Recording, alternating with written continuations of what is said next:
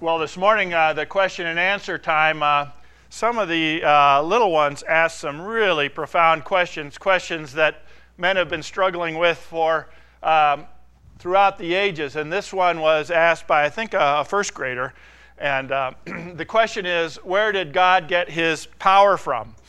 And um, it, it, goes to the heart of the nature of reality, uh, and that is that everything that we see and everything that is around us, we see has been caused by something else, that has had a beginning and has been caused by something else. So, at the heart of this question is what caused God? And um, the, the thing is, is that if anything caused God, then we'd have to take that capital G and make it a small g because if something caused God, then that thing would be God and God wouldn't be God.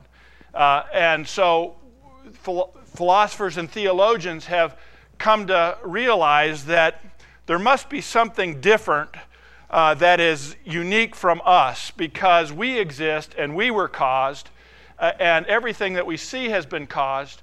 So there must have been something that caused everything that itself didn't have a cause. Because if it had a cause, then whatever caused it would be the first cause. And um, recognizing that we exist and that we were caused, and everything that we see ex- uh, that exists was caused, there had to be an original cause that itself didn't have a cause.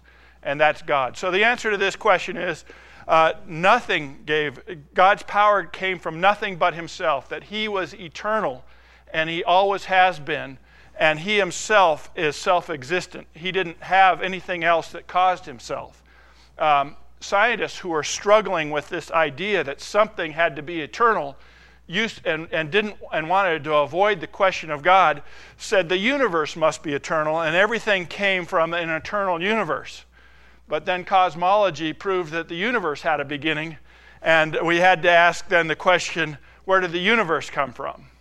And ultimately, re- regardless of how we reconcile whether the universe had a beginning or not, we have to start with the question of how is it that uh, things that were caused were originally caused? And you, the only conclusion you can come to is that there was a prime mover, a first cause, a cause that itself wasn't caused. And uh, so the answer to this question is God's power uh, is eternal and it came from Himself.